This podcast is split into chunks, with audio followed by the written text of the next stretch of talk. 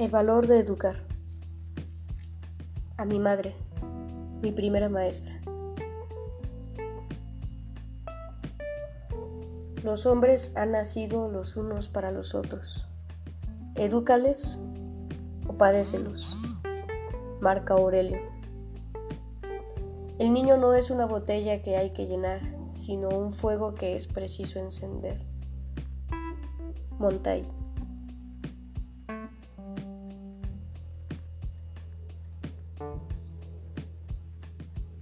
Carta a la maestra.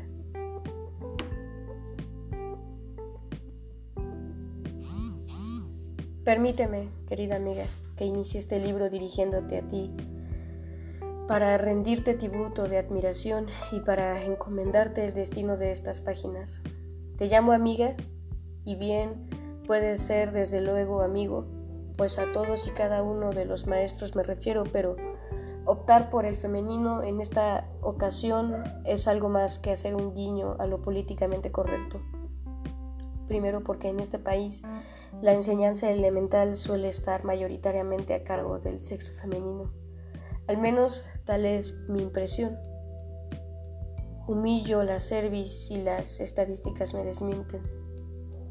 Segundo, por una razón íntima que queda aclarada suficientemente con la dedicatoria de la obra y que quizás subyace como ofrenda de amor al propósito mismo de escribirla. En lo tocante a la admiración, tampoco hay pretensión de halago oportunista. Vaya, por delante que tengo maestras y maestros por el gremio más necesario, más esforzado y generoso, más civilizador de cuantos trabajamos para cubrir las demandas de un Estado democrático. Entre los baremos básicos que pueden señalarse para calibrar el desarrollo humanista de una sociedad, el primero es, a mi juicio, el trato y la consideración que brinda a sus maestros. El segundo puede ser su sistema penitenciario que tanto tiene que ver con el reverso oscuro, con el funcionamiento del anterior. En la España del pasado reciente, por ejemplo, los republicanos progresistas convirtieron a los maestros en protagonistas de la regeneración social que intentaban llevar a cabo por lo que consecuentemente la represión franquista se cebó especialmente con ellos, diezmándolos para luego imponer la aberrante mitología pseudoeducativa que ha reflejado con tanta gracia Andrés Opeña en su libro El Florido Pensil. Actualmente coexiste en este país, y creo que el fenómeno no es una exclusiva hispánica, el hábito de señalar la escuela como correctora necesaria de todos los vicios e insuficiencias culturales, con la condescendente minusvaloración del papel social de maestras y maestros. Que se habla de la violencia juvenil, de la drogadicción, de la decadencia de la lectura, del retorno de actitudes racistas, etc., inmediatamente salta el diagnóstico que sitúa desde luego no sin un fundamento en la escuela el campo de batalla oportuno para prevenir males que más tarde es ya dificilísimo erradicar.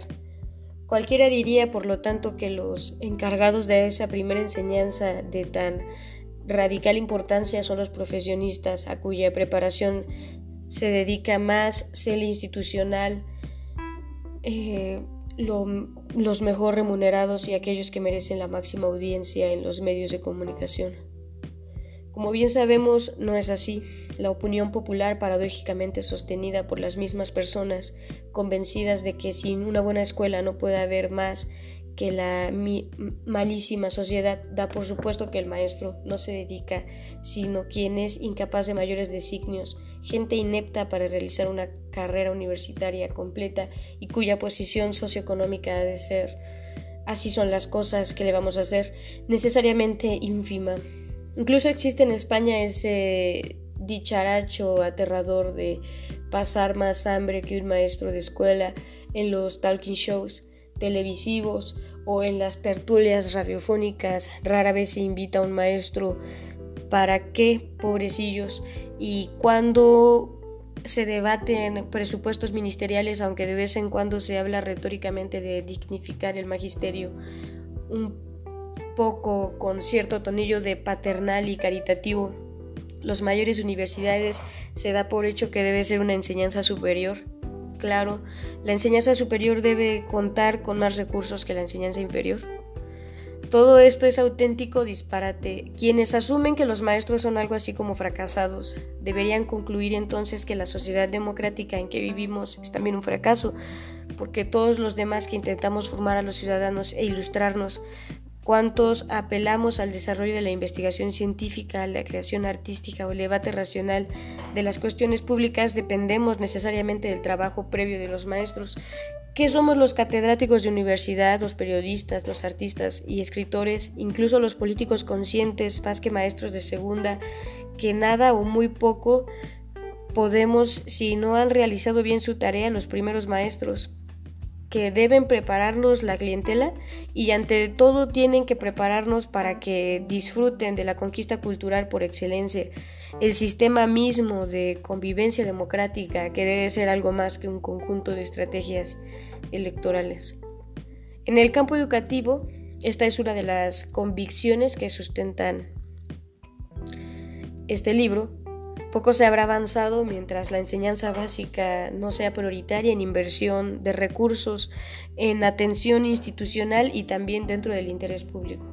Hay que evitar el actual círculo vicioso que lleva de la baja valoración de la tarea de los maestros a su ascética remuneración, de esta a su escaso prestigio social y por tanto a los docentes más capacitados huyan a niveles de enseñanza superior, lo que refuerza los prejuicios que desvalorizan el magisterio, etc. Es un tema demasiado serio para que abandonemos exclusivamente en manos de políticos, que no se ocuparán de él si lo que suponen de este interés surge para el provecho electoral también aquí la sociedad civil debe reclamar la iniciativa y convertir la escuela en tema de moda. Cuando llegue la hora de pergueñar programas colectivos de futuro, es preciso convencer a los políticos de que sin una buena oferta escolar nunca lograrán el apoyo de los votantes. En caso contrario, nadie puede quejarse o podrá quejarse y no queda más que resignarse a lo peor o desprotijar en, en el vacío. Por supuesto, también podemos confiar en las individualidades bien dotadas eh, se arreglarán para superar sus deficiencias educativas, como siempre ha ocurrido. Está muy extendido cierto fatalismo que asume como un mal necesario que la enseñanza escolar, salvo en sus aspectos más servilmente instrumentales, fracasa siempre. En tal naufragio generalizado, tal cada cual sale a flote como puede. Un político amigo mío al que confié mi obsesión por la importancia de la información en los primeros años se mostró escéptico. A ti de pequeño te dieron una educación religiosa y ahora ya ves. Ateo, perdido. No creo que las intenciones de los educadores cuenten finalmente mucho y hasta pueden resultar contraproducentes. Este pesimismo educativo complementado por la fe optimista en quienes lo merezcan se salvarán de un modo u otro traen su apoyo aliados de lujo. ¿No fue el propio Freud quien aseguró en cierta ocasión que hay tres tareas imposibles, educar, gobernar y psicoanalizar? Sin embargo, esta convicción no impidió a Freud inferir el imposible gobierno inglés de la Alemania nazi, ni le hizo renunciar a su tarea como psicoanalista e instructor de los psicoanalistas. Al igual que todo empeño humano y la actuación y la, eh, y la educación es sin duda el más humano y humanizador de todos, según veremos. La tarea de educar tiene obvios límites y nunca cumple sino parte de sus mejores o peores propósitos, pero no creo que ello la convierta en una rutina superflua ni haga irrelevante su orientación y el debate sobre los mejores métodos de lo que nosotros fuimos educados. Encierra un punto paradójico, pues da eh, por supuesto que nosotros, los deficientemente educados, seremos capaces de educar bien.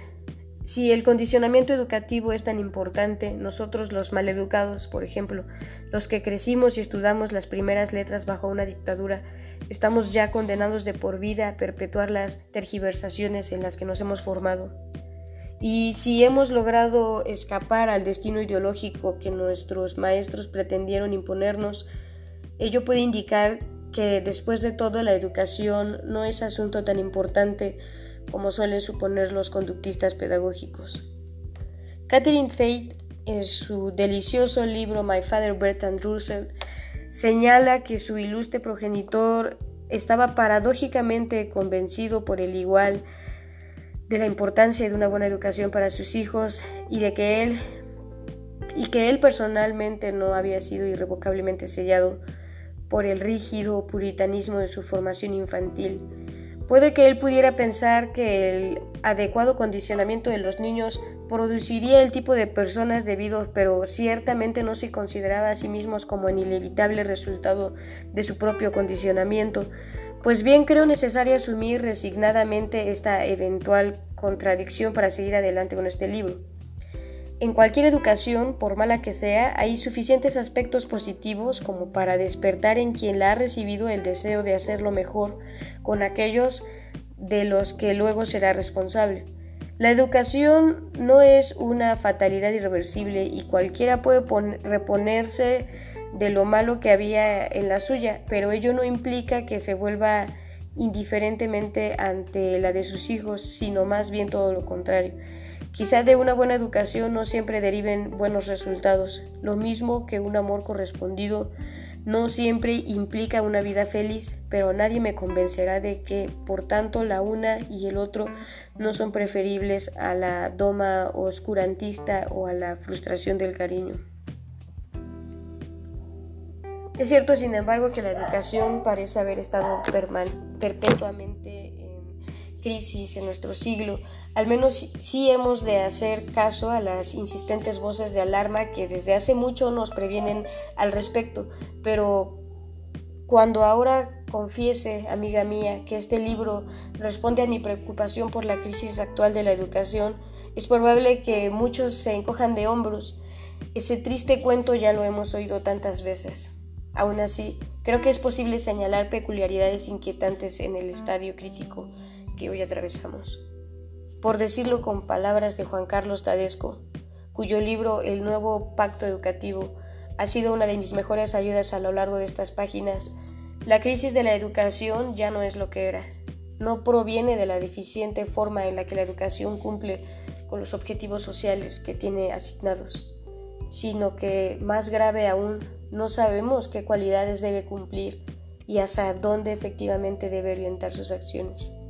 En efecto, el problema educativo ya no puede reducirse sencillamente al fracaso de un puñado de alumnos, por numeroso que sea, ni tampoco a que la escuela no cumpla como es debido a las nítidas misiones de la comunidad le encomienda, sino que adopta un perfil previo y más ominoso el desdibujamiento a la contradicción de esas mismas demandas. ¿Debe la educación preparar aptos competidores en el mercado laboral o formar hombres completos? ¿Ha de potenciar la autonomía de cada individuo a menudo crítica y disidente a la cohesión social? ¿Debe desarrollar la originalidad innovadora o mantener identidad tradicional del grupo?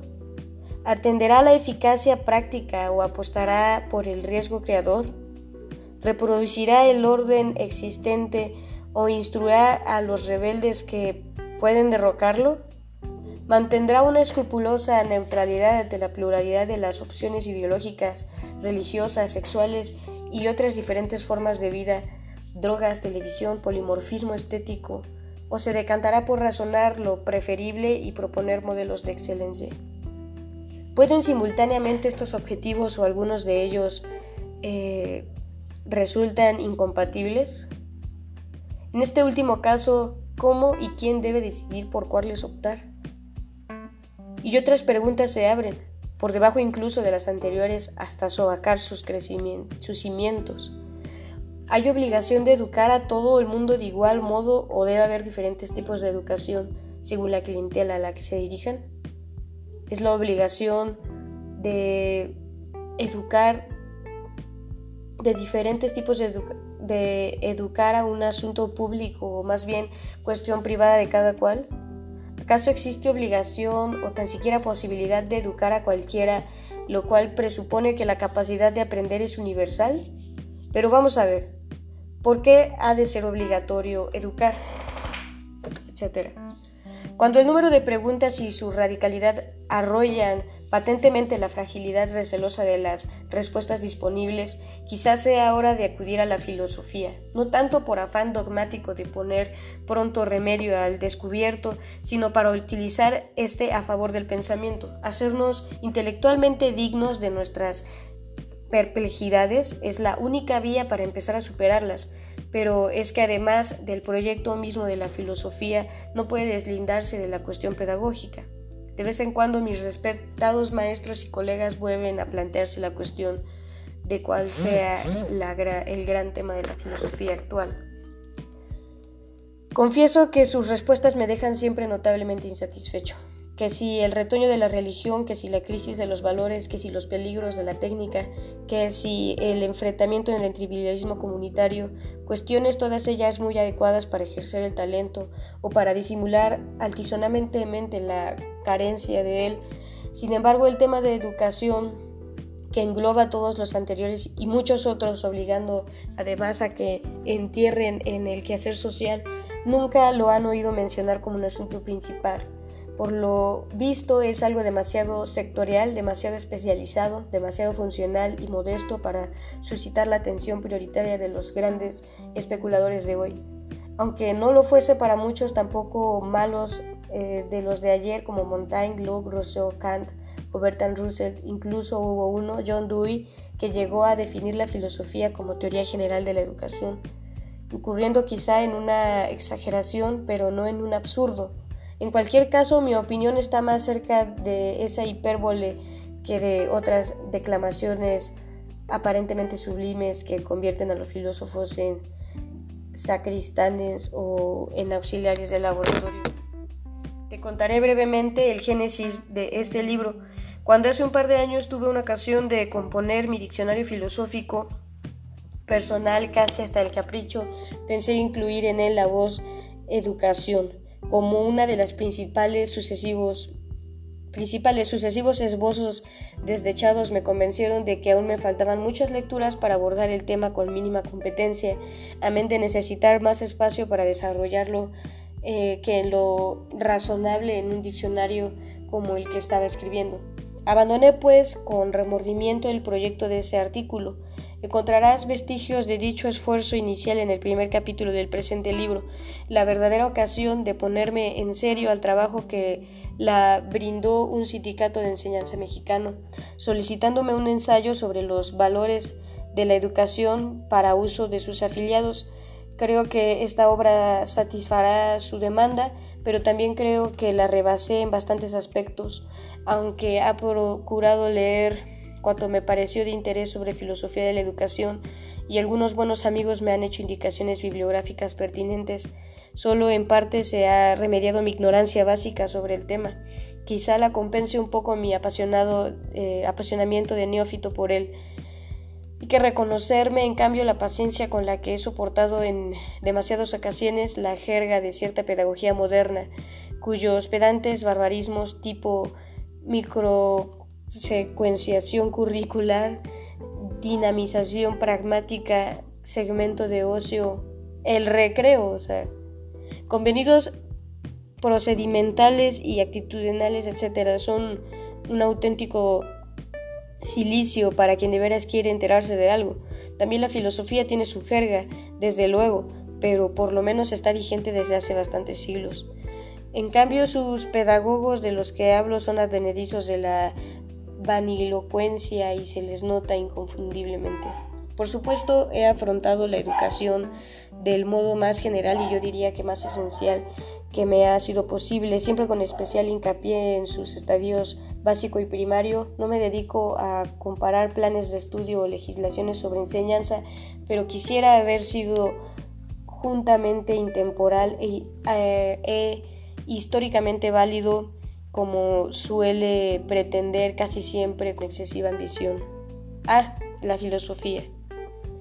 Aunque parto del modelo educativo de la tradición occidental y el mundo desarrollado, la única que conozco de modo suficiente, me gustaría haber brindado alguna reflexión oportuna a quienes preocupan por la enseñanza en contextos socioculturales diferentes. Como colofón del libro incluyo una antología de opiniones de insignes pensadores sobre educación. He seleccionado solamente las que me parecen fundamentalmente acertadas, pero tentando estuve de componer un florilegio aún mayor de disparates a partir de los mismos autores o de otros o menos importantes. Hubiera sido mezquino y peligroso, mezquino porque cualquiera puede equivocarse, pero solo unos cuantos han sabido ir configurando nuestras frágiles verdades. Peligroso porque quizá lo que yo tomo hoy por hierro de un espíritu superior es algo que no entiendo o que aún no entiendo. Dos últimas observaciones. La primera sobre el talante, con que está concebido este libro y la segunda sobre su título. El talante o tono del libro, para empezar, supongo que será tachado probablemente con cierto implícito reproche de optimista. Respecto a casi todos mis libros se dice lo mismo, de modo que no imaginaré que esté precisamente este, vaya a construir una excepción en un capítulo de otra obra mía ética como Amor propio, he explicado la actitud del pesimismo ilustrado que considero más cuerda y a la que los despistados suelen llamar optimismo. Pero bueno, ¿qué más da? En efecto, no soy amigo de convertir la reflexión en lamento. Mi actitud, nada original desde los estoicos, es contraria a la queja. Si lo que nos ofende o preocupa es remediable, eh, debemos poner manos a la obra y si no lo es, resulta ocioso deplorarlo, porque este mundo carece de libro de reclamaciones. Por otra parte, estoy convencido de que tanto en nuestra época como en cualquier otra, sobran argumentos para considerarnos igualmente lejos del paraíso e igualmente cerca del infierno. Ya sé que es intelectualmente prestigioso denunciar la presencia siempre abrumadora de los males de este mundo, pero yo prefiero elucidar los bienes difíciles como si pronto fueran a ser menos escasos. Es una forma de empezar a merecerlos y quizá conseguirlos.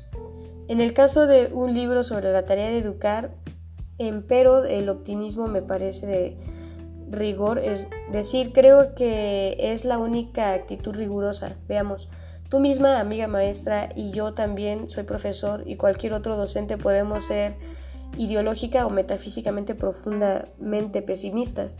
Podemos estar convencidos de la omnipotente maldad o de la triste estupidez del sistema, de la diabólica microfísica del poder, de la esterilidad a medio o largo plazo de todo esfuerzo humano y de que Nuestras vidas son los ríos que van a dar a la mar, que es el morir. En fin, lo que sea, siempre que sea descorazonador, como individuos y como ciudadanos tenemos perfecto derecho a verlo, todo de color característico de la mayor parte de las hormigas y de gran número de teléfonos antiguos, es decir, muy negro. Pero en cuanto a educadores no nos queda más remedio que ser optimistas.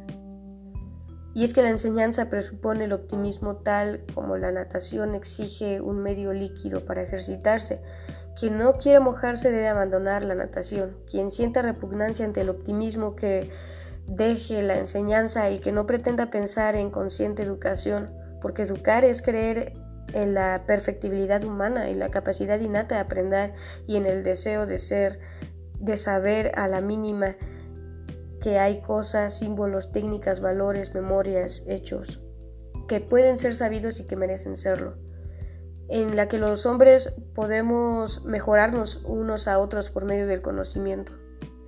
De todas estas creencias optimistas puede uno bien descrecer en privado, pero en cuanto intenta educar o entender en qué consiste la educación, no queda más remedio que aceptarlas. Con verdadero pesimismo puede escribirse contra la educación, pero el optimismo es imprescindible para estudiarla y para ejercerla. Los pesimistas pueden ser buenos domadores, pero no buenos maestros. Y aquí está la explicación también del título de mi libro. Hablaré del valor de educar en el doble sentido de la palabra valor. Quiero decir que la educación es valiosa y válida, pero también es un acto de coraje un paso al frente de la valentía humana. Cobardes o recelosos, abstenerse. Lo malo es que todos tenemos miedos y recelos, sentimos desánimo e impotencia y por eso la profesión de maestro, en el más amplio sentido del noble, del noble término, en el más humilde también, es la tarea más sujeta a quiebras psicológicas, a depresiones o desalentada fatiga acompañada por la sensación de sufrir abandono en una sociedad exigente pero desorientada. De ahí nuevamente mi admiración por vosotras y vosotros, amiga mía, y mi preocupación por lo que nos debilita y desconcierta. Las páginas que siguen no pretenden más que acompañar a quienes se lanzan valientemente a este mar perplejo de la enseñanza y también suscitar en el resto de la ciudadanía el necesario debate que a todos pueda ayudarnos.